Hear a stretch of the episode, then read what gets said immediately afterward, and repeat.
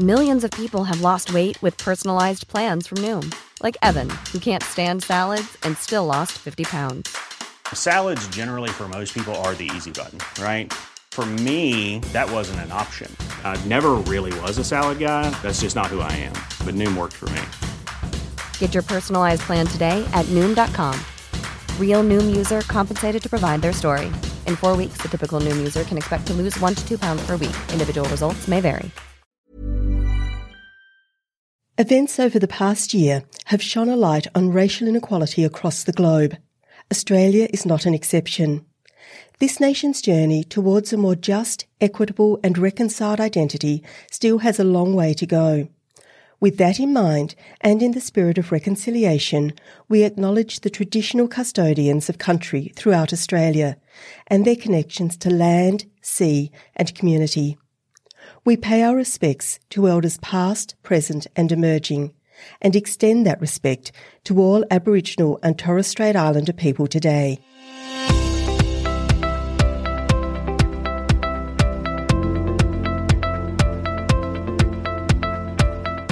Hello, and welcome to our final episode of Policy Forum Pod for 2022. I'm Arnagretta Hunter, I'm a cardiologist and physician, and I'm the Human Futures Fellow here at the Australian National University. And I'm Sharon Bessell. I'm a Professor of Public Policy here at the Crawford School at the Australian National University, and I'm Director of the Children's Policy Centre. And Policy Forum Pod is produced by policyforum.net, based right here at the Crawford School of Public Policy at the Australian National University. As we end 2022 and approach the new year, you may be thinking about taking up some study or doing some graduate training into the new year. If you want to do that, please think about the Crawford School. It is an incredibly exciting place to be studying with amazing academics and incredible students. You can find out more about our graduate degrees and our executive education programs by visiting crawford.anu.edu.au slash study. Arnagretta, we find ourselves at the last episode of the year and this is always a little bit sad because I do love our conversations every week and, and I'll miss them over the summer. But what a remarkable year we've had. Sharon, it has been the most extraordinary year. So extraordinarily grateful for the for joining you each week and talking through these issues and the most amazing range of guests we've had coming through Policy Forum Pod this year who've shared their thoughts and their wisdom and their learning. Sharon, I feel like we've had a seismic shift in terms of the conversations this year, and it's one on which I, for which I am extraordinarily grateful. I know that over the last couple of years, I've felt this mounting distress as we articulate the extraordinary, complex, important challenges across a really broad range of policy areas. Climate change is an obvious example, biodiversity, and we began the year talking with Kelly O'Shanassy from ACF, talking about uh, animal extinctions in the Australian context. We've talked to some fabulous leaders about climate change, and Mark Howden and Barbara Norman amongst them. We've talked about the challenge of, of racism and sexism.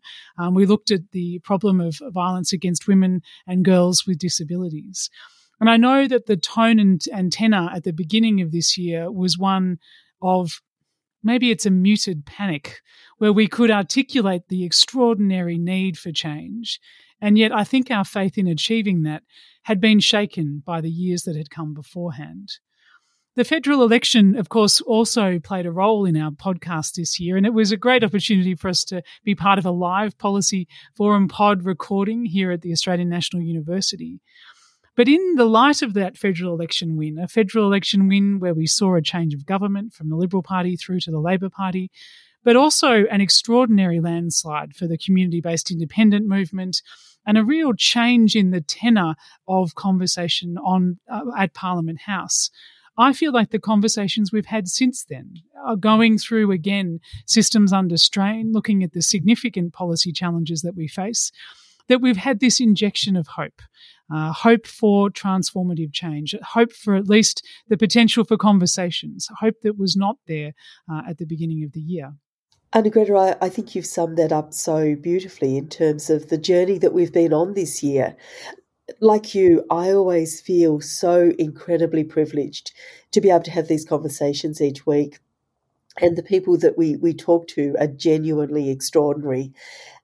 And, and more than that, are people who are every day trying to bring about positive change in the world.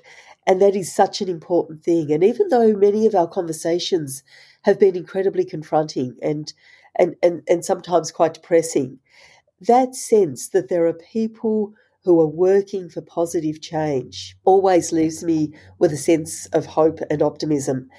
Um, and and just to I guess to pick up on that point you made around how this year we seem to have moved to a place where we can have difficult conversations, but maintain a sense of of, of perhaps moving towards solutions is so important. Hope and optimism are so important to us.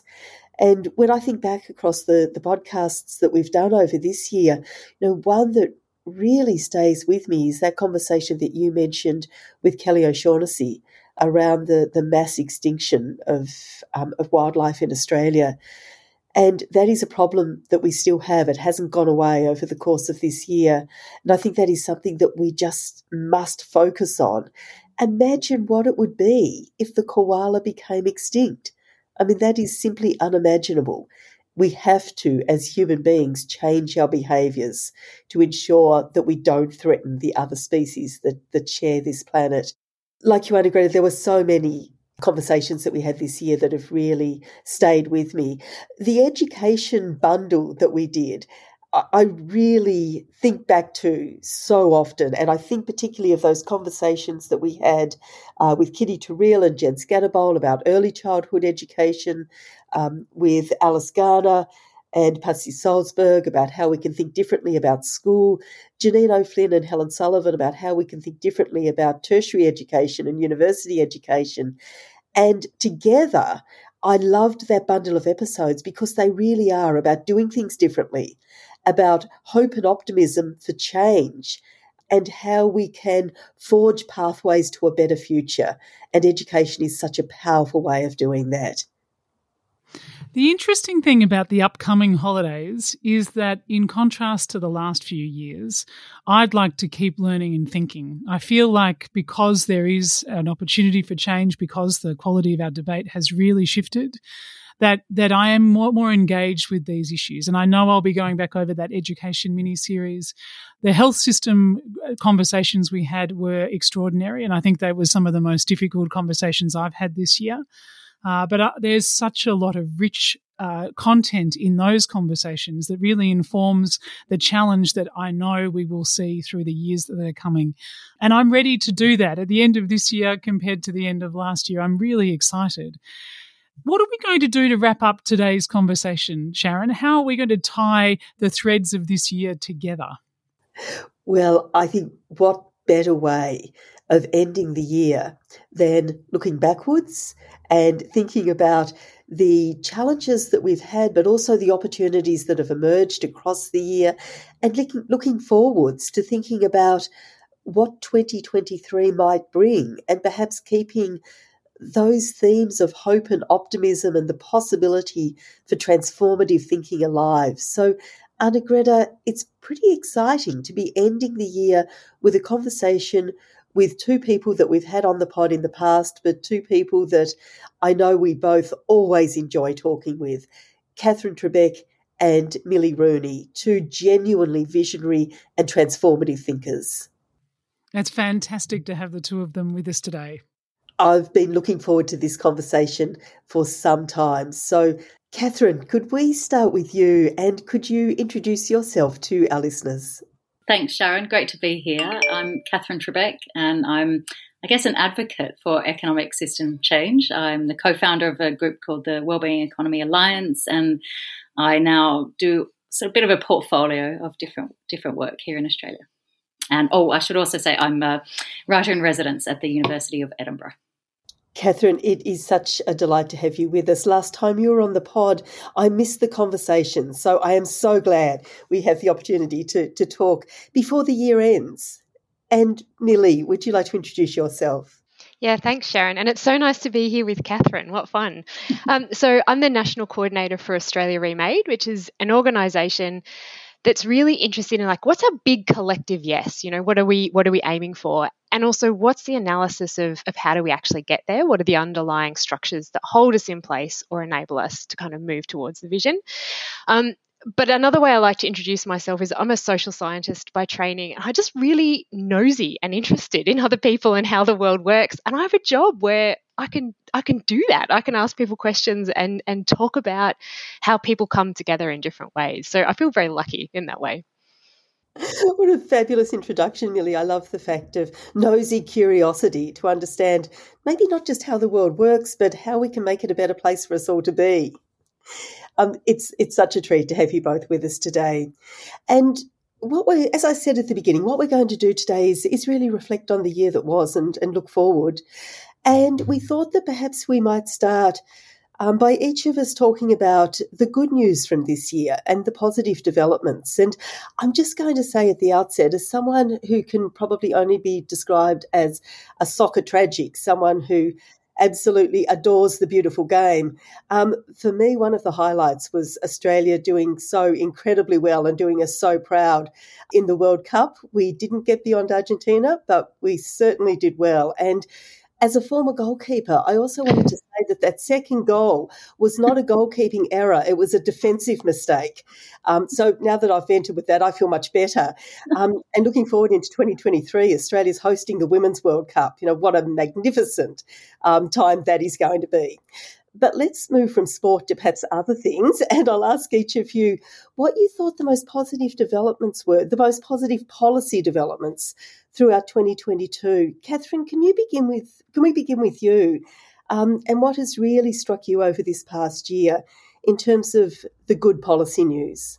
Sure. And this is one of those questions that probably as I'm going to bed tonight and brushing my teeth, I'll think of all the things I should have said. So, just off, off the top of my head, I mean, I, so inevitably this will probably be most re- recent, but I, I, think the fact that loss and damage was on the agenda at the COP27 is so important because it starts to really put on the table the understanding of the inherent social injustices in the climate question and starts to open up the discussion of what those richer industrialized countries owe to the rest of the world that are being really feeling the effects of, of climate change. And so I think the fact that that conversation is really now firmly on the table and there's commitments for funding and so on, it's not 100% sorted yet, but I think that's really, really a positive move, and in no small part just from the tenacity of those smaller island countries, those more vulnerable countries, just constantly pushing that that envelope. And and I guess that also speaks to the fact that globally Australia no longer needs to hang its head in shame around its discussion around climate policy. It's back. Uh, not nearly as ambitious as it needs to be, but at least the conversation is happening. So I think that's that's positive. Uh, I mean, speaking of sport though, and women's sport, I've just moved back this year to Australia after 17 years away, and it's really striking almost how I won't say 100% normalized, but certainly compared to back in 2005 when I was last living here, just the prevalence of women's sport in news and discussion, and not as a special, oh, here we've got a feature on women's football or women's footy, but it's becoming just so just the done thing um, to really talk about women's sport naturally. And I think that's a really important move that other elements of women in public life, women in their situation in the labour market. I think that will follow. So I think that's an important shift in the way the debates and discussions are, are happening here. And I mean, there's other conversations that I think are, we could dive into, perhaps around the fact that the the referendum around the voice to parliament is going to happen. Um, it's fraught, and I, I don't feel an expert in it, but I think the fact that it's also on the table and the world will be watching um, and Australia better hurry up and get its act in order on that that front. Uh, I'll stop there and listen to others' thoughts. Katherine, I think they're, they're such great conversation starters for us. And we spoke um, just a week or so ago with Siobhan McDonnell and George Carter, who have been at the centre of trying to negotiate around loss and damage and for the establishment of a fund for, for years. And like you, I think the, the work that people from the small island states have done around that is, is simply extraordinary and has provided such leadership internationally and has placed different issues on the agenda. You know, one of the things that strikes me so powerfully when we think about loss and damage is that this isn't just about material loss and damage. It's about damage to culture. It's about damage to identity, to one's place in the world, in, in all the meanings of the term place. And I think that shift in the way we talk about what matters is also incredibly important that we're recognizing those things that are not tangible but are absolutely central to what makes us human um, and what makes us value this planet that we live on so much. But Millie, what, what's your thinking on the good news stories from, from this year around policy developments? I find it really hard to think about the kind of detailed policy specifics. I mean, that's not really my job, but I was thinking more it feels like a year of cracking open of possibility. And i think it's partly because it's not just the positive it's the negative and what the negative has led to. Um, and you know you think about sport i'm thinking like i don't really know anything about soccer. I don't i don't really understand it. I'm not that interested. But i have noticed you know sport has been a place where people have been standing up and talking about what matters. And I think that's been really interesting to me that there's more people coming out, whether it's around um, you know, Indigenous issues or gender issues, like sport has seemed more courageous in a whole bunch of different ways. And I think that's that's a sign maybe of the landscape changing a bit.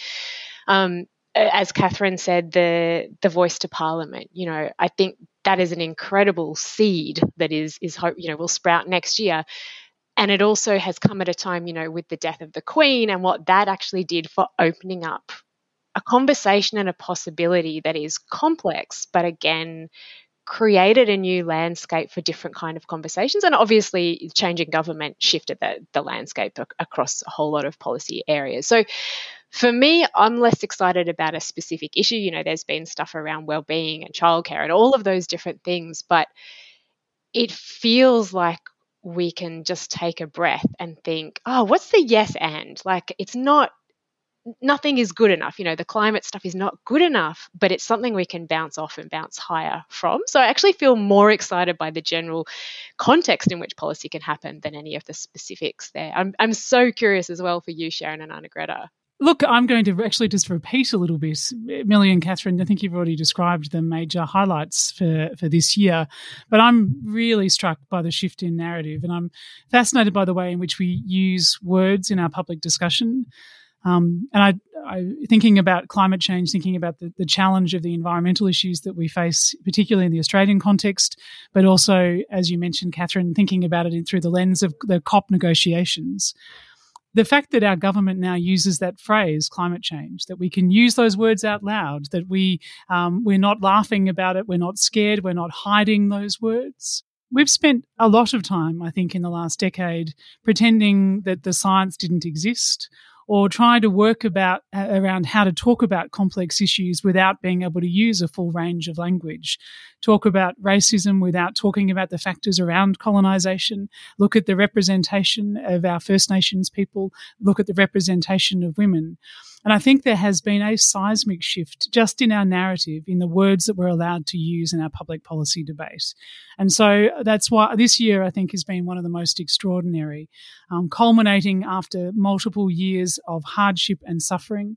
And that's not to one moment uh, downplay the, the, suffering that I still see around and that I suspect we'll continue to discuss throughout this podcast. But at least we can have honest conversations, um, recognizing the sorts of challenges that are here. And we, we can't solve a problem unless we can discuss it. So I feel like we've taken a seismic shift forward. Now, now, Sharon, I'm just wondering whether there was anything other than football that you'd like to add to this contribute to this part of our conversation. Well, football has figured uh, quite powerfully in my thinking Arnagretta of late, and it's going to get much worse, or perhaps better, depending on your perspective, into next year when we have the Women's World Cup here. But um, beyond that, look, I I guess in, in some ways I'm going to re- reiterate what, what each of you have said. To me, the fact that we are having conversations that we haven't been able to have for such a long time is so incredibly important and I know in, in the, the work that I do and the discussions that I have, particularly with people working in the public sector, have really been so incredibly different. And I mean, I, I think in Australia, as in many countries, we have some incredibly talented, committed, dedicated people working within the public sector. Um, and the number of people who have said to me, it is so exciting, it is so refreshing to be able to think differently, to be able to talk differently, and to be able to, to really imagine the kind of country that we might be able to have. As you say, Arnagretta, using language that is difficult. You know, we, we hear the words climate change being used. We hear the words poverty and disadvantage being used in a way that doesn't blame and stigmatize people, but is starting to say what are the underlying drivers um, of these issues. And I think that shift in conversation is so incredibly important. And the point that I would make here is when we have these these discussions, you know, much of this is about a change of government. But as a, as a very wise colleague of mine said recently, these issues are political, but they shouldn't be partisan. And so, in saying how important this shift is, I think it's important that we're not partisan, but we say the political shift matters because these are political conversations that we really need to have. And of course, Arnagretta, you know, you and I have, have talked about the importance of valuing care um, throughout this year and in the year previous. And one of the questions that I'd perhaps put to each of you is do we see care emerging as a value that the government is, is committing to? Um, is that part of the shift that we've seen? Arnagretta, is this a government that's that's caring more than the past, or perhaps to put it in non-partisan terms, are we starting to see care genuinely valued in our political and policy conversations. Yeah, I, Sharon, I think you make a really important point, and I do think part of what we're seeing here is a shift in the way that politics is done in the Australian landscape. And part of it can be attributed to the change in government and a government that I think have been very considered in the work that they've done in terms of their policy approach um, during their, their protracted period in opposition. But equally, we can see the shift in narrative come from the community based independent movement, and the sort of politicians that we're seeing really supported by their uh, by their by their electorate and taking quite seriously the role of the the work that they do as members of parliament. So I, I do think there's been a seismic shift which is not partisan. Um, and in my moments of optimism, I'm very much hoping that Australian uh, the, the Australian politics that we see now will begin to change some of the the ongoing challenges in other parts of the world with similar sorts of partisan uh, systems. And so I, I, do hope that what we're seeing is the beginning of a significant non-partisan shift in our, our policy conversations. Do I think that this government is is actually valuing care? I, I do, and I think you see it in the language that they use. You see it in the language that's used by the community based independents. You see it explicitly in the language of the minor parties such as the Greens. And so it, it's not something to laugh about or to make fun of, like our former uh, members of parliament have done. I do think we're taking this seriously, that, that caring is a serious objective of policy, um, that, and that it can be a driver for change. Millie, what are your thoughts? Oh, I've got heaps in different directions. But I mean, I think your point about the community minded independents as really setting a standard and kind of showing this is how you can do politics. We saw down here in Hobart recently, um, there were just the local council elections, and there was some pretty nasty politics going on. And the group of independents actually decided to band together this election in a similar way to the community minded independents. You know, that they're not formally aligned, but they made a pact to engage in politics with kindness, and that included people who they had radically different views to, and they they really turned the tone of the debate around, and that actually enabled, you know, they did quite well, um, but it it really was a statement of kind of courage almost of like no no care for each other regardless of who wins is something we value. So I thought that was a really interesting mentoring of these independents for the parties and for other independents that I, I think we can't really um, undervalue. And and things like there's a Liberal senator up in the north here, Bridget Archer, and uh, you know she is also in that mold. So I think really remembering that the spotlight on those who are embodying that care process are, are not necessarily tied to particular parties. Just some get more you know spotlight than others. I think in terms of that question about is this government caring, I I feel really torn around the narratives going on here because it, it is radically different and it's possible to talk about it.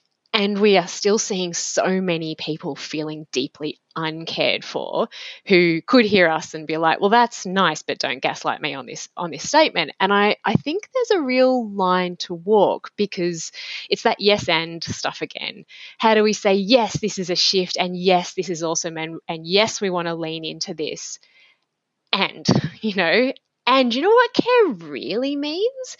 Care means making it really easy to get access to the disability support pension. You know, I've recently been through a process with people for that, and it's a nightmare that makes you feel like an uncared for, irrelevant, unworthy person. So, how do we? I mean, this is a, a real question I think we have, and I'd love your thoughts on it. How do we celebrate this genuine progress and also say we want more without seeming bitter and nasty about it. I, I think, you know, and partly a part of the answer, I think, is these conversations where we can actually celebrate and, and say yes and. But it's a, it's a tension for me. I'm trying to work out. I'm, in, I'm interested in your thoughts as well. I can I can dive in on that. I feel conflicted too because I think that idea of care. There's a couple of uh, sort of connotations. So I mean, is it care as in the caring economy. So a lot of the work that's done in homes and communities that's not recognized in our formal economic statistics. So there's that element of care and how do we support particularly people who are undertaking that care work. And then, and I think that this government seems to be taking some steps towards recognizing that with, you know, childcare and hey, parental leave and, and so on. And then there's a bigger question around the word caring around, and because it begs caring for who, you know, who are we caring for and and for what? And I think everyone cares. Uh, it's just what is it they put their prioritization on. And so, at my role at Edinburgh University, the little team I'm associated with is a centre around compassion, and my brief there is to look at how compassion and the economy come together. And I've been sort of playing around with that sort of interface a little bit and sort of just sort of messing about in it a little bit, stirring it up and see, seeing what comes to the, or shaking it up a bit like a cocktail and seeing what comes up. And one of the things that really comes to the fore is that what's a non not compassionate approach to the economy is where we individualize suffering, where we individualize hardship. And I think that that conversation is still quite prevalent in Australia. There's a lot of talk around resilience. Uh, there's a lot of talk around people changing their mindsets and changing their way of thinking. There's a very sort of almost a therapy response when actually people are struggling because of pretty dire economic circumstances in a world that is under environmental breakdown.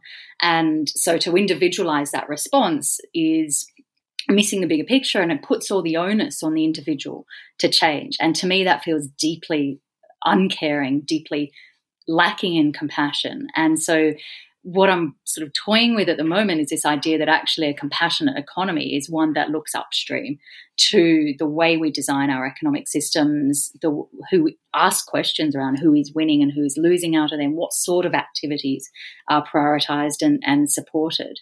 And I, I what I don't see yet in Australia, and I'd be happy to be corrected if, if that's just my the small window that I have thus far since coming back, is a, a, more nuanced discussion around what sort of business models we, we want to really propagate. In Australia, there seems to be quite a, a deference to business unilaterally uh, rather than saying what, what sort of models do we need? Do we need business models that really imbue in them in the values and a sense of the purpose of business being more than just making short term profit.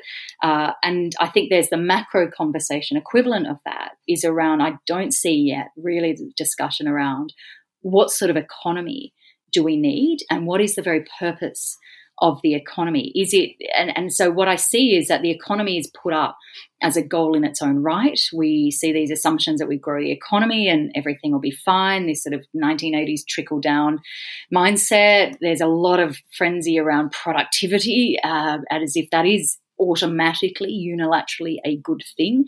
No, I don't see the questioning under the mechanisms under which productivity may or may not be a benefit for different communities, for, for workers. And let alone a discussion around could we even dare to ask actually is the economy something that we need to see as in service of goals such as social justice, such as a, a, healthy planet. And so, to me, if we're really taking this idea of caring beyond just the individual, compassionate, one to one spaces and really taking it to the societal level, it begs that we ask these sort of questions around the, the macroeconomy. I, I think there's a really interesting thing there, Katherine, which is we've moved, I would say we've moved in Australia in the last year, picking up your point, Arnagretta, to being allowed to talk about care and to being allowed to be strong when we talk about care. It's not just a little fluffy thing on the side. And so that's been a radical shift of like the purpose of government is now we understand to be broadly to do with care. And then I think, Katherine, as you're saying, we're yet to get to, you know, the economy is also actually there for care. And so I hadn't really thought of it like that, but there is, that's quite a significant change, even though we're perhaps not where we would like to end up. Katherine, I, I think that's such an important point that you make about the the way we're thinking about the purpose of the economy here and uh, here in Australia. And I think that in Australia we are still very much at the beginning of the conversation. And even when we, we've had this, what I think is a really important shift towards thinking about what might the budget look like if well-being were a part of that but we're so close to the beginning of that. And I, I think even when we had that conversation, we're not yet thinking in transformative terms. We're perhaps thinking about tinkering with the edges of what we've got, bringing in a little something more, but hanging on to what's already there. And, and so I think this is the beginning of a journey, and it's a very long journey. And what we need to hope for here is that the journey continues and it continues in a way that opens up these conversations rather than closing them down as some particular yeah. vested interests say, actually, we want to hang on to what we've got because that works for us. Mm-hmm. And the other, the other comment that I was just going to briefly make is when we use terms like care and caring or like compassion, it's so important that we think carefully about how we use them because all of those terms that so often can have positive connotations can also move very quickly into a, a rather paternalistic conversation. And so to me, it's always how do we have those conversations but hold social justice and hold inclusion um, and hold ideas of diversity tight while we have those conversations? So we're not sort of replicating what's been there in the past and saying caring is on my terms or compassion is on my terms. How do we open this up so that this is a very inclusive conversation that we can all be part of and say, what is the society that we would like to have? What does that look like? Um, and how can we move forward even where there are tensions? Because there will inevitably be tensions. What an extraordinary way to begin this conversation. We are going to take a really short break now and we'll come back in just a moment. I'm Sandra, and I'm just the professional your small business was looking for. But you didn't hire me because you didn't use LinkedIn jobs. LinkedIn has professionals you can't find anywhere else, including those who aren't actively looking for a new job but might be open to the perfect role, like me. In a given month, over 70% of LinkedIn users don't visit other leading job sites. So if you're not looking on LinkedIn, you'll miss out on great candidates like Sandra. Start hiring professionals like a professional. Post your free job on linkedin.com/people today. Around the world, democracies are in crisis. Leaders have become followers. Populists offer glib solutions to complex problems, and people search for answers. Block out the noise. Each week on Democracy Sausage, we go deeper to bring you insights from leading scholars, journalists, and commentators to help you make sense of the world. I'm Mark Kenny from the Australian National University. Join me at the Democracy Sausage Hot Plate every Monday and Thursday. Welcome back. We're here with Millie Rooney and Katherine Trebeck. We've been reflecting on 2022, and we've particularly in the last, in the first section, talked about some of the opportunities I think that are much clearer at the end of this year than they were at the beginning. As we continue to reflect on the year and particularly consider what opportunities might be in front of us for the decades ahead, I would love to start this part of our conversation by thinking about the sort of challenges and perhaps some of the concerns that you've you've had. And I know we've touched on some of the elements around this in our earlier part of the conversation. But Millie, can you tell me what's got you most concerned out of the policy events from this year? Um, that's a big question, Arnagretta. um, again, I mean, I think, and that high level thing, the thing that is concerning me most is how we bring the disparate pieces of Australia together. And we've touched a little bit on that. You know, there's people feeling a lot of pain.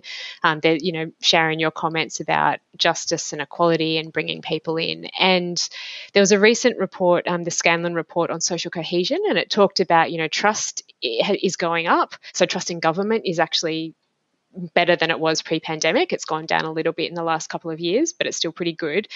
But the thing that has really decreased, so local belonging is quite high, a sense of that, but the thing that has decreased is sense of pride and sense of belonging at a national level.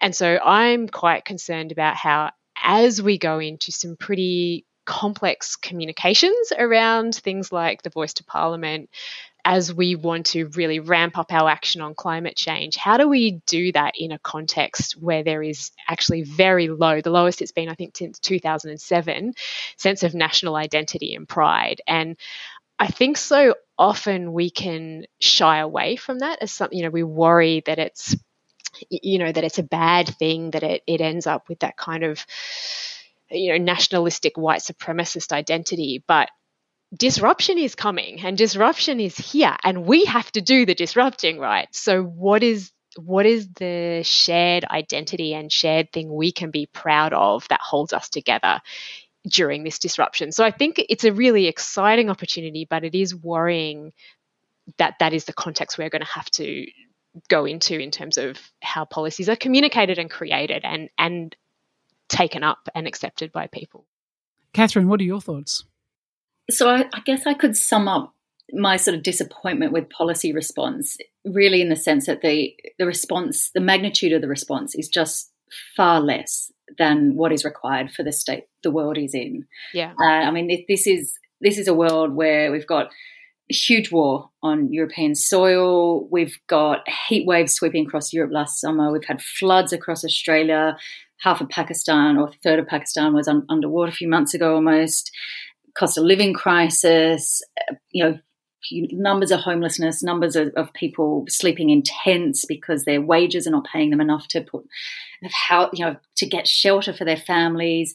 And the response we seem to be getting is again, and Sharon, you mentioned this around that sort of downstream band aid response. So Melbourne has announced, and one of my friends been appointed to them, so I don't want to be too derogatory, but they're going to have heat officers to help provide sort of uh, sanctuary for vulnerable people during heat waves. Now, of course, that's absolutely important, but it's just such a downstream response. In, in the UK, now alongside the huge plethora of food banks that we've just seen on the rise in the last decades, we've now got warm banks because of the energy response, and then of course in the res- and the response to the energy crisis and the price hikes in energy is well, let's just get more out of the North Sea, let's open up more coal mines here. When it's that's a short term fix, it's going to make everything worse. Uh, you know, and, and I think this really speaks to to Millie's point that disruption is coming. The question is, are we going to get a handle on it in a way that we manage it, or is it just going to batter batter us all? And we know that it'll be the most vulnerable, who we are already seeing here in Australia and around the world, are being hit hardest. And so that's, I guess, my greatest disappointment that in the face of these enormous, enormous challenges, we're seeing yeah, some nice policy responses. There's lots that I could list off from this government here in Australia, from state governments, from the UK government, even from Scottish government, which I'm most familiar with. Lots of great stuff, but it's not adding up to the the systemic change in how we respond, how we redo our our economic systems. And so, you know, that line, it's not fit for purpose. Our our footy team may have been match fit. Our policy response absolutely isn't. Sharon, what are your thoughts?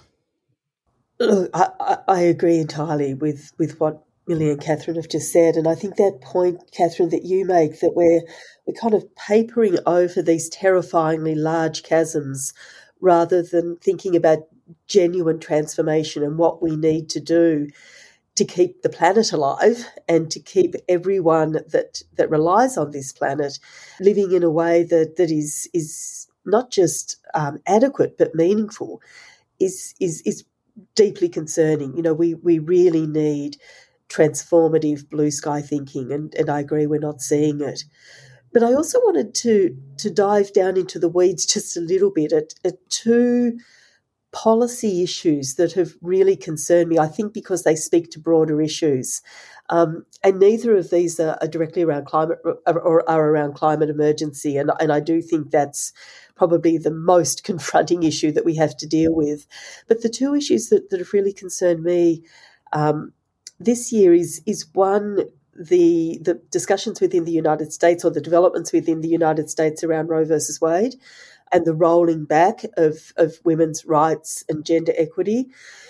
And that worries me on, on many fronts, but it worries me because it shows how tenuous advances around gender equity can be, and that half the population still remains incredibly vulnerable to policies that strip away women's rights and and reinforce a patriarchy and sometimes a misogyny that means that, that women are marginalized. And as I think about generations of both women and men, boys and girls coming through, you know, gender equity is so important to social justice, to the way we live. And when I think about those generations coming through in a context where we still haven't secured gender equity or the rights of women, I, I, I find it deeply, deeply concerning. The other issue that has me somewhat worried is around the voice to Parliament. And while that initiative, I think, is so incredibly important and so incredibly welcome, the fact that across the country we are not seeing an embrace of that as the minimum step that we should be taking immediately. We see the Nationals, despite some some courageous members of the National Party taking a different position. We see the Nationals pushing back against a voice and not not supporting it. Um, and we see within the public, you know, a very mixed response. I think that's deeply worrying too, because until we come to terms in this country with the fact that we we are a settler society, that genocide was committed, and that there are Aboriginal and Torres Strait Islander people who have an absolute entitlement to a voice to Parliament, we can't progress on so many other social justice issues. Um, so those two two things really worry me because of the larger issues that they that they speak to.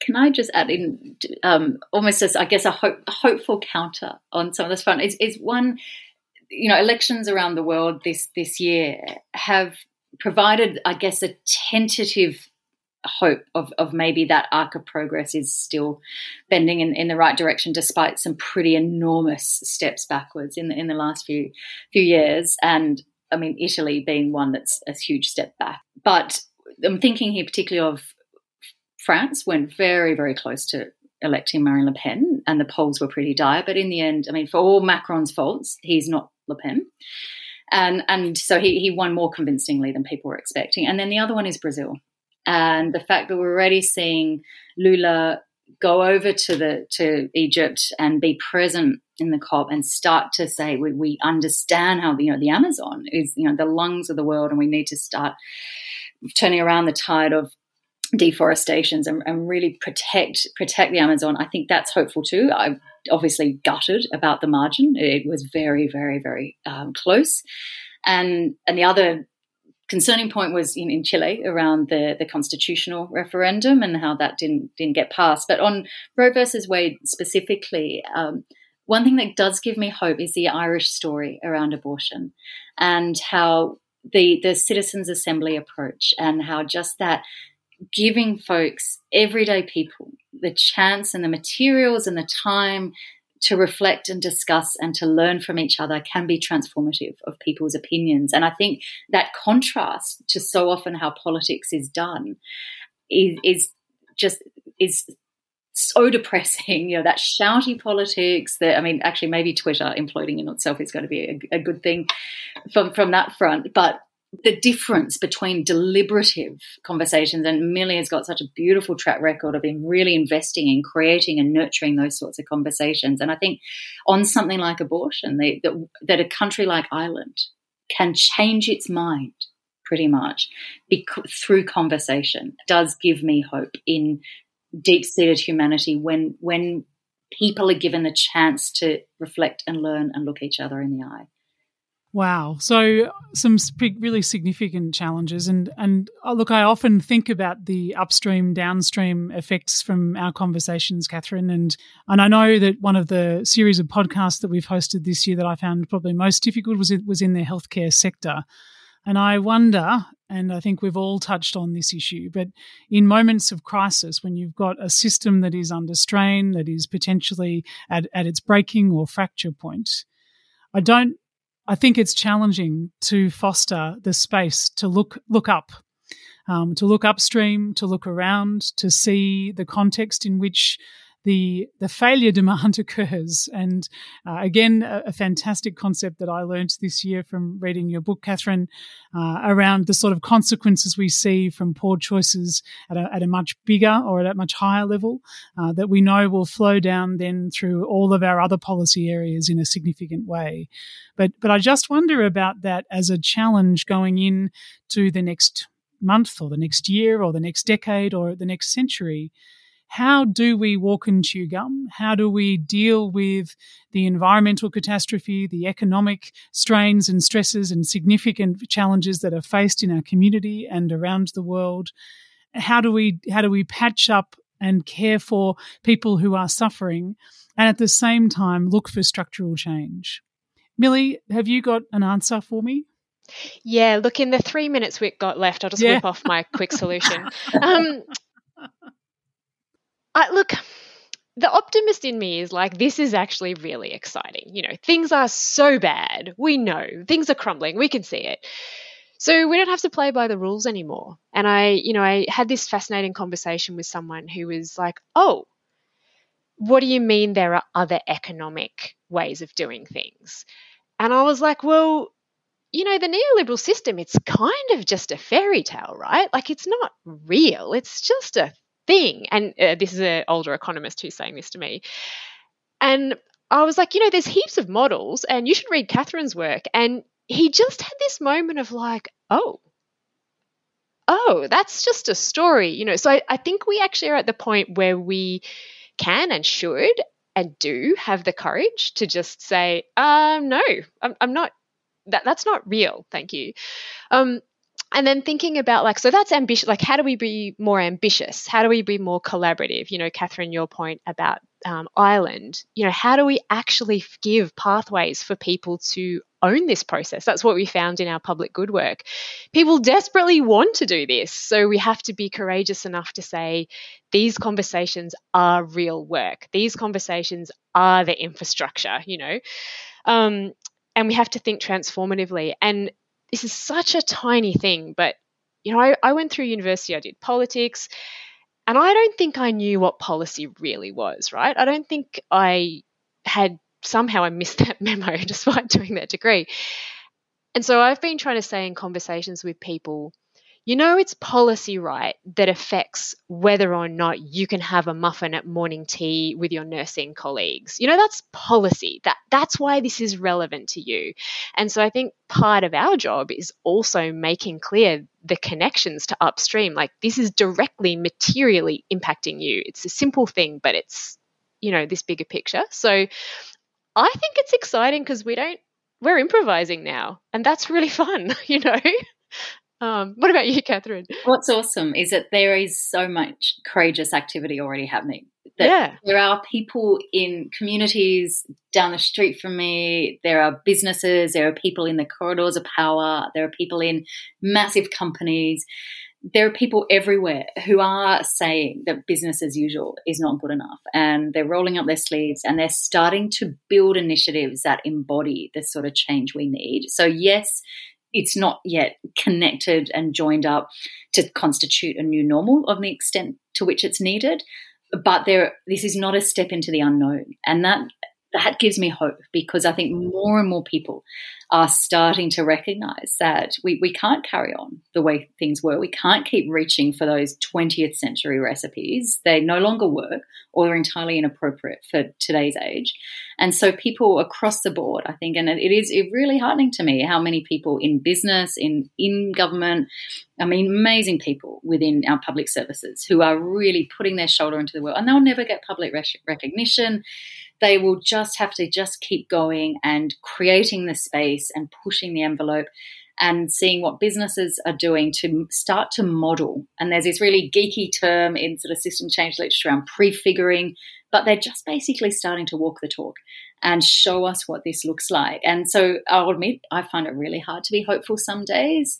But that's the antidote to feeling hopeless is to allow yourself to see the pioneers and then to get active in supporting those pioneers and telling others about them, because then others will start to replicate them, and then there'll be more of them, and then we'll start to move to a new normal, and then we'll start to move to a tipping point. That's how we start to change systems. Just to, to add to that, I think what really excites me as well and, and gives me great hope is the way that young people are putting themselves into these conversations and often leading these conversations. And at one level, I always think it is such an unreasonable expectation for young people to have to take leadership where older people have failed. Um, and yet to see, you know, the young climate activists leading the world in terms of thinking about what we need to do in the context of climate emergency, to see young people being active in politics and in their communities, and to thinking differently and in a really visionary way about what we need to do, I think is so incredibly exciting. Um, seeing young people's commitment to diversity and to inclusion. I think gives us really new ways of thinking. And I just wanted to share a comment that that a 10 year old girl made some research that we were doing, and she was talking about the importance of looking after the people around you. And she said, you know, we really need to look after old people who can't look after themselves, and we need to look after little children who can't look after themselves. And when I do things for those people and they smile, it makes my heart happy. Aww. And I just think what a beautiful quote from a 10 year old to think about what really matters in the world. We should have that up on the sort of inbox or a post it note on every single politician across this country from that 10 year old. Just that inspirational quote of just how it's so incredibly obvious when she, she puts it like that. Yeah, the wisdom. So let's talk about what the opportunities that lie ahead in the next bit might be. And I'd love for both of you, Millie and Katherine, to tell us about where you see opportunities for this sort of transformational change. I think we've we've articulated a fairly clear case for it. We can see glimmers of hope. We can see small sprouts of change occurring around the country. Where do you see the opportunities for transformation occurring, particularly in 2023? And, and what can we all do to try and help facilitate and make this happen? so I think it, it does come back to what we were saying at the beginning of this podcast of how the conversation is opening up and we're not people are not self-censoring anymore. The, these issues are firmly on the table. So that that is the first precondition for action. And that's so that's hopeful. I think the government starting to yes very tentatively step into the conversation around well-being and having more fit for purpose measurements of progress, understanding how to redo governance architecture so that it is more upstream, more holistic, rather than just funding the band aids on the responses to the damage that's done and then counting that as success. And of course, Australia is, is not just starting this journey alone. There's lots of governments around the world, and they're also catching up from to those governments, but they're also re re-engaging because Australia had engaged with this conversation about 10, 15 years ago. So there's hopeful signs there. And of course, states and territories across Australia are embracing this idea that we need better measures of progress. We need put goals and outcomes at the heart of policy making.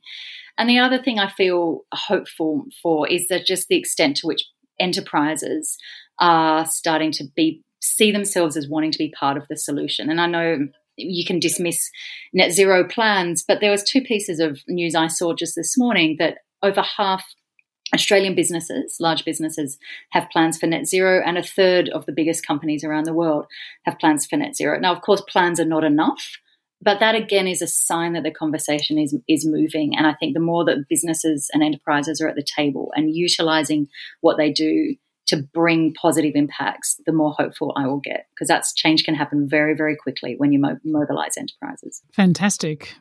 Millie. Yeah, I think the the real exciting op- the really exciting opportunity for next year is that indications are from the government that they really do want to listen or they, they want to consult or at, at the very least appear to consult, which I think is great because it means, you know, you can get your opinions in. So I think there is a real opportunity to fill, fulfill that desire that people have to contribute and for you know local community groups through the advocacy groups through to you know whatever scale you're at I think there is a willingness to listen to people's ideas. And I, I always remember Amanda Cahill, who runs the Next Economy in Queensland, and her extraordinary work. You know, prior to a change of government, they'd done all this listening to community, all this rethinking about how the economics of the region could look. And there was a change of government, and you know, she got she got an advisor on the phone within five minutes of saying, "Hey, I've got a plan." So I think that reminder that there's a government willing to think about things. And so maybe we need to be willing to talk to them and tell them our, our ideas. So I, I think just remembering that we have a role and a right and a responsibility to engage and to be really courageous in you know radically trusting our communities and networks i think that's one of the real lessons from the community minded independents is like radical trust um, in your community to do this together Sharon, I'd love to hear your thoughts on this as well. Can you, where do you see the opportunities for, for great system transformation or even the small things that might make a big difference? I, I think, it's both the big and the small, isn't it? It's the small things that we can do in our own lives, in our own communities, within our own families that make a difference. But it's also the big things that, that are, are transformative. And I, I think, you know, I would really reiterate the point that, that Millie made. What are the opportunities? Well, as Millie said, you know, disruption is here, you know, change is here, emergency is here. And that means that there is not just an opportunity, but a necessity for us to think differently. And so I think that opportunity is remarkable. It's here in 2023, or it will be here in 2023 as it is today. And so it's how do we grasp that opportunity in a way that makes us a more just, a more sustainable, and a more equitable society. And I mean that not for Australia, but I mean that globally. Um, you know, across the year, we've been very focused for all good reason on what's been happening here in Australia. But of course, if we think globally, you know, we still have a very large proportion of the world's population living on less than a dollar a day we have a very large proportion of the world's population not having access to adequate shelter, to adequate water, to adequate um, to adequate education or health care. And so, how do we think about grasping this opportunity so that within our own country and globally, we move towards something that, that is just? And, and really, that's about thinking completely differently, throwing away how we've done things and thinking about what our vision is for a, a, fair, just, and sustainable world. But Arnagretta, I know you've done a lot of thinking around this.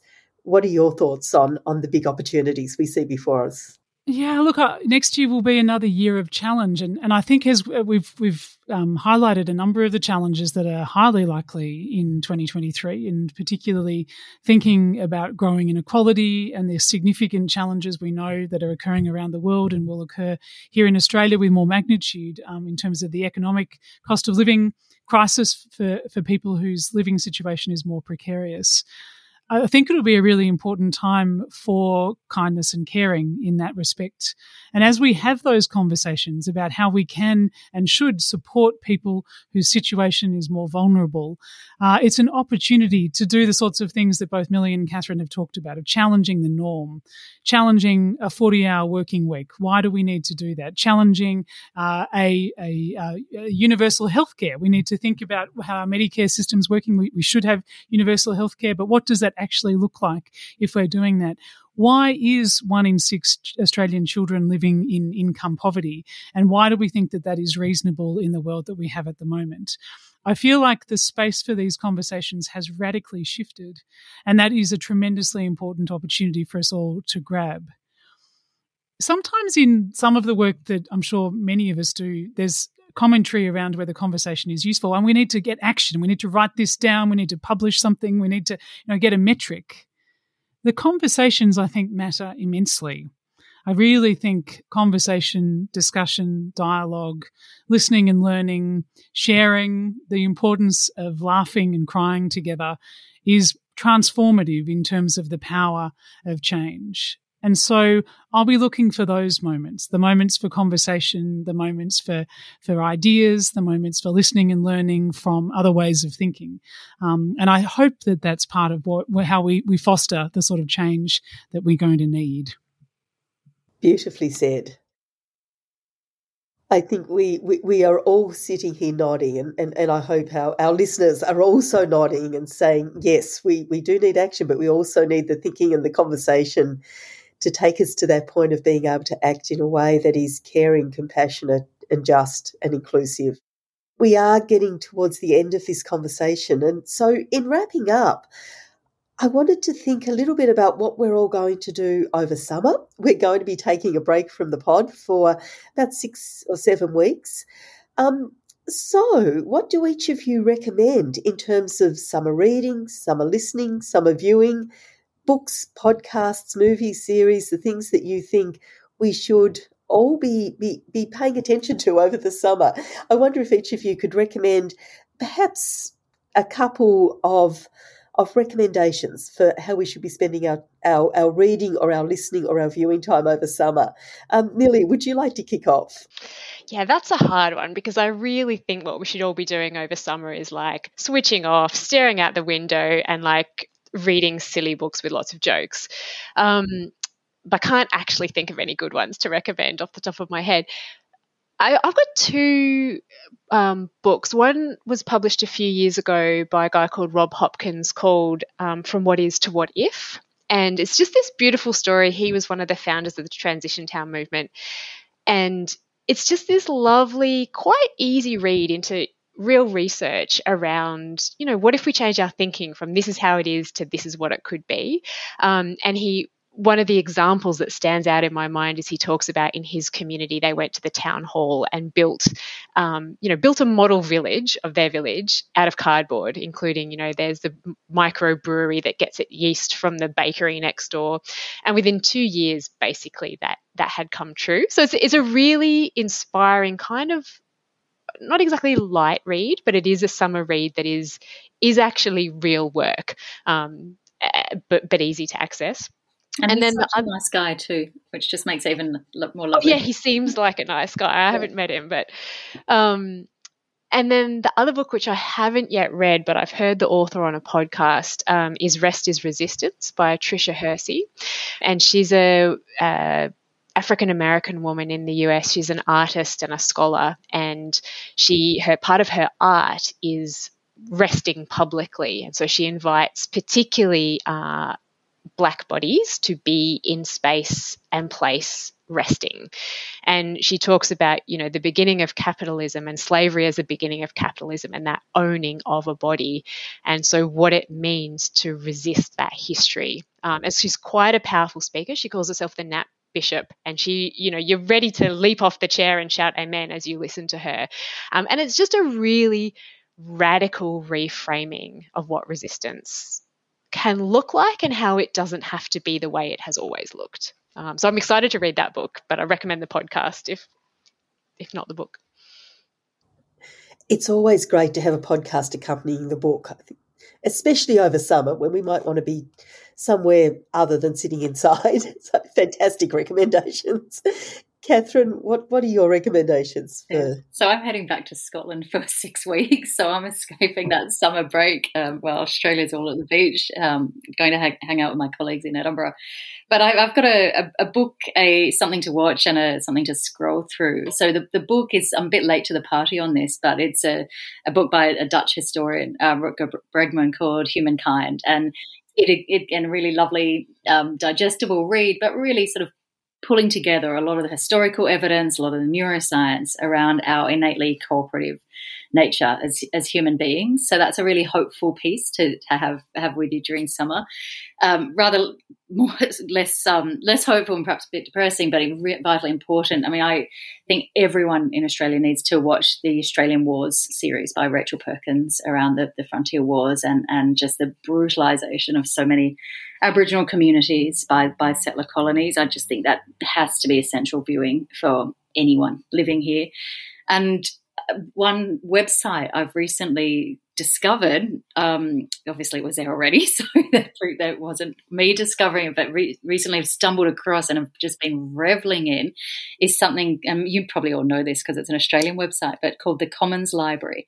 And this is this incredible, incredible curated suite of tools and literature and guidance around campaigning, around doing, having, hosting conversations around systems change, around advocacy, and it's it is an absolute treasure. Um, so I think it's commonslibrary.org or something along those lines, and I've been sending it to all my friends and colleagues around the world because it is just such a gift to the, this broad, rich, diverse movement of really anyone who figures that they, they want to be part of making the world a better place and, and it is it is an absolute treasure so that's the one I'd recommend for people to have a scroll through Fantastic. Thank you, Katherine. And we'll put those links um, up on the show notes for today so people can go and find all of this. Um, but Arnagretta, what, what are you going to be reading and what do you suggest that we're reading or watching or viewing? Uh, I think I'll, I'll probably get a few books together to read over the summer holidays. And I, one of the things I've noticed in the last year or so is I've always enjoyed listening to a reasonably broad range of music. And I was aware during the pandemic that, in fact, it really condensed to stuff that was pretty restrained and that would probably keep me calm during a period where there was no doubt probably more than usual underlying tension. And so in the last six months or so, um, my musical interest has grown again and I'm beginning to listen to all sorts of things. I'm thinking about where the music comes from and I'm thinking about the local artists and the ways in which I can support the, the work that they do because the music industry is such an extraordinarily important part of Australia, particularly for those of us who grew up in Melbourne. Um, but it, it really is. So that's going to get some of my attention and that's my relaxation is listening to music and, and exploring uh, new things to listen to. Um, my favourite recommendation for the year has to be Katherine's book, The Economics of Arrival. And she she looks at me strangely. I walked into a bar in Canberra a couple of months ago, um, and I was carrying her book because I was meeting a friend, and I thought this friend of mine from ANU would very much like to read the book. And there's Katherine there in the bar, and so she didn't just get to see the book, but she got to meet the author. Um, and I just I want as many people as possible to read it because it does offer us a roadmap for transformative change in terms of economic systems and that that leads into all of these other messy policy areas that we talk about. It's part of how we solve our biodiversity and climate crisis. It's part of how we learn how to care for each other in a meaningful way and have lives that are, are, are, are full of dignity and enjoyment. So I just want people to read the book. Not everybody, wow. but a, a, few people would be fantastic. Lucky this um, is a um, podcast because my cheeks are bright red. Thank you. Yeah, you should. That's okay. That's I just yeah, a few key people to read this, like the treasurer um, and a few people in in the treasury department and finance. That'd be perfect. But I'll, I'll just keep on giving it to as many people as I can. Um, Sharon, what are your thoughts? Well, I'll obviously be watching reruns of the World Cup, but apart from that, um, Arnagretta, I, I agree that Katherine's book is is a must read, and I, I have to just share this with in, in confidence with with just the few people who are listening.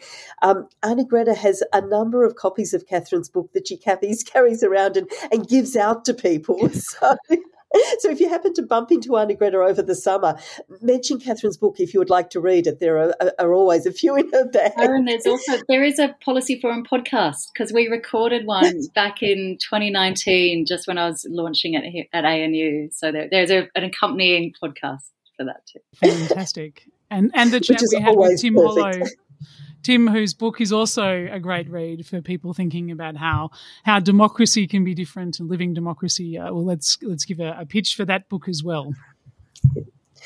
The um, and and of course Millie's uh, the Remakers podcast is is the other one that that people should be should be listening to and enjoying. Oh, now we're summer. all just being kind to each other. That's good. the, the other two things that I'm going to read, both of which I expect to be heavy going, so I'll leave it to our listeners' discretion um, as to whether they want to read these over summer or would like to wait until February. One is Helen Sullivan's new book, and we've Helen's the, the dean of, of our college here at the ANU, and she has recently launched a, a, remarkable book called Collaboration and Public Policy Agency in the Pursuit of Public Purpose. It's a really powerful book around the role of human actors in, in policy analysis and policy change. And it, it really helps us to rethink the way policy is made and the way it can be made. Um, and the other book that I'm planning to read is Alfredo Saad Filho's new book on uh, progressive policies for economic development we had Alfredo on the pod earlier this year. And whether you um, believe in Marxist economists or uh, Marxist economics remade for the 21st century or not, Alfredo's work is always fantastic food for thought. So that's the other one that I'm planning to read what a reading list. And in amongst that, there's always some good crime fiction, some some lightweight drama, uh, lots of stuff to read and to think about. And hopefully, we have a summer that's filled with catching up with friends and family uh, and having a lot of fun. So, rest and restorations on the list as well. I think that is incredibly important, Arnagretta, and your message about listening to some some music that soothes the soul, whatever that is for you, I think is very good advice. Mm, absolutely. We are going to need to draw this conversation to a close. This has been a remarkable way to end what has been a remarkable year. Katherine and Millie, thank you so much for joining us today, uh, sharing your insights, your wisdom, and your plans for summer reading and listening. Thanks for having Thanks us. So much. It's been wonderful, really special. Arnagretta, I said at the beginning, what better way to end the year that was to end 2022 than with a conversation with Millie and Katherine. That didn't disappoint. They are incredible thinkers, and, and what a privilege that conversation was. Absolutely, Sharon. I know I've been speaking with Millie occasionally over the last few years, and she has informed my thinking uh, about problems and problem solvings and how we can ask provocative questions in a way to make the world a better place. And I'm so pleased to have Katherine Trebeck back here in Canberra because she can equally challenge and provoke us to see a better future. So those two guests have so generously given given us a landscape, offered us direction, given us some wonderful food for thought as we go into our our summer break? It was a wonderful way to wrap up a year that, as we said at the outset, began perhaps with some mild desperation and panic, and, and for many people, more than mild desperation and panic, but perhaps has ended with a level of hope and optimism despite the challenges that we still face as a country and as, as, a, as a globe. But Millie and Katherine always leave us with that visionary transformative thinking. It, it is incredible. And we will leave a link to all of the publications that we mentioned, including those incredible things that Kathy, Katherine and Millie are doing um, in our show notes on policyforum.net. We are drawing to the end of the year, and in doing so, I think both you and I, Arnagretta, would like to, to thank the people that make this podcast happen. Policy Forum Pod would not appear on your favourite platform each week without the phenomenal work of Angus Blackman. Angus, thank you for your professionalism, for your commitment, and for your good humour under pressure. It means so much, and it is always a joy to work with you. Jack, Tracy, Jamie, and the team at the ANU studio do incredible post production work for us each week. Thank you to each of you. Helen Sullivan from the College of Asia and the Pacific, and Renee Fry McKibbin from the Crawford School here at the ANU give us incredible support for what we do. Thank you to each of you. The Policy Forum crew Adelaide, Pat, Connie, David, Gil, and Quentin, thank you so much for your support and all the hard work. Ed O'Daly and James Giggacher from the ANU Communications and Engagement team, thank you so much for your support. And of course, to all our guests from throughout this year, thank you for giving up your time, sharing your wisdom and ideas, and with, our, with us and with our listeners. Sharon Bessell, you're the most extraordinary co host, and it is such a pleasure working with you each week. I am so lucky and privileged to share conversation with you each week and to hear your ideas on the sort of challenges that we face. It, I could not want for a better Policy Forum podcast uh, co host. Thank you so much for your time and compassion. Oh, Arnagretta, I would say the same to you. And it, we often at the end of the year thank our colleagues for how incredibly generous, how extraordinary they are. I could not imagine a more generous or a more extraordinary person to work with than you. And I am very conscious, Arnagretta, that, that some of the conversations we've had this year, particularly about the healthcare system, have been so close to your heart and at times really difficult for you to engage in. And you have been extraordinary. We talk about care and the importance of care. No one that I know values care in the way that you do, and that's reflected in this podcast, it's reflected in the work that you do as a physician, as a cardiologist, every day of the year. So thank you. It is a privilege and a pleasure to talk with you every single week. And I can't wait to continue these conversations into 2023. Sharon, I'm so much looking forward to it. Extraordinarily generous words. I really uh, am very grateful. So, finally, to you listening, thank you so much for being with us through the year. Your feedback and encouragement means so much to us. We love receiving your ideas and your thoughts on the work that we've done. Thank you so much for listening, and we really can't wait to be back with you in 2023. You can reach out to us over the break on Twitter at APPS Policy Forum, on email at podcast at policyforum.net, or via our Facebook group. You type in Policy Forum Pod into the search bar. Please let us know what you think about the series, about the podcast. Please share some of your favorite moments throughout the year. And if you're listening back to episodes over the summer break, please share them on social media uh, so that we can hear your ideas and thoughts. We'd love to hear what you would like to hear more of next year. If you haven't already, we would love you to subscribe on whatever platform you pod with and leave a review there for us. And as Arnagretta said, do listen back to Policy Forum Pod over the summer. We spent a few minutes at the beginning of this episode reflecting on some of the conversations that we've had. But there has been such an incredible range of conversations with such extraordinary people over this year. They are really worth listening to. We will be back again in 2023. We wish you and your families a very happy Christmas. We wish you season's greetings and we wish you a safe and peaceful break. But from me, Sharon Bessell, it's bye bye for now. And from me, Arnagretta Hunter, look forward to seeing you next year.